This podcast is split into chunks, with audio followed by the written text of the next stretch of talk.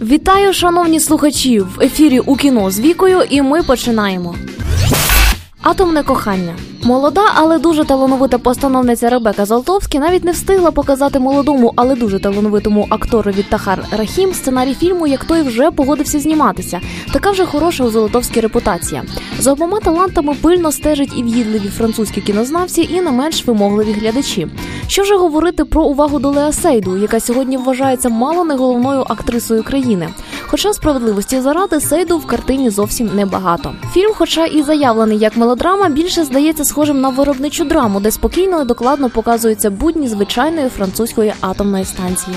Золотовський досліджує взаємовідносини працівників між собою і начальством, основи пролетарського братерства і соціальної захищеності, кримінал і звичайно любов. Робота на небезпечному виробництві відкладає свій відбиток на людей, і здається, саме це є основною ідеєю картини. Здається, тому що до цих пір немає єдиної думки про що хотіла поговорити з глядачем Золотовський. Рівний нуднуватий сценарій з прекрасними персонажами і окремими епізодами не був би вартий уваги сам по собі, якби не прекрасна авторська робота Рахіма і царственний відблиск Сейду.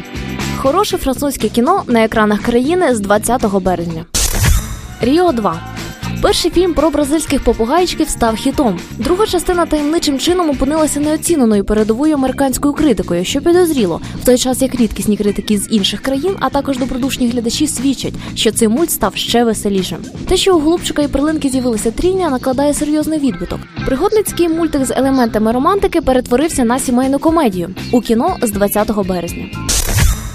Феї таємниця піратського острова. Це вже п'ятий фільм серії Фей студії Дісней. Кожен фільм збирав помірну критику в профільних виданнях і помірний прибуток. Однак за давнього часу картину почали випускати в кінотеатрах інших країн, і доходи від франшизи різко зросли. Якщо в середньому кожна нова серія Фей збирала близько 50 мільйонів доларів, то попередня серія таємниця зимового лісу зібрала в міжнародному прокаті додатково понад 100 мільйонів доларів.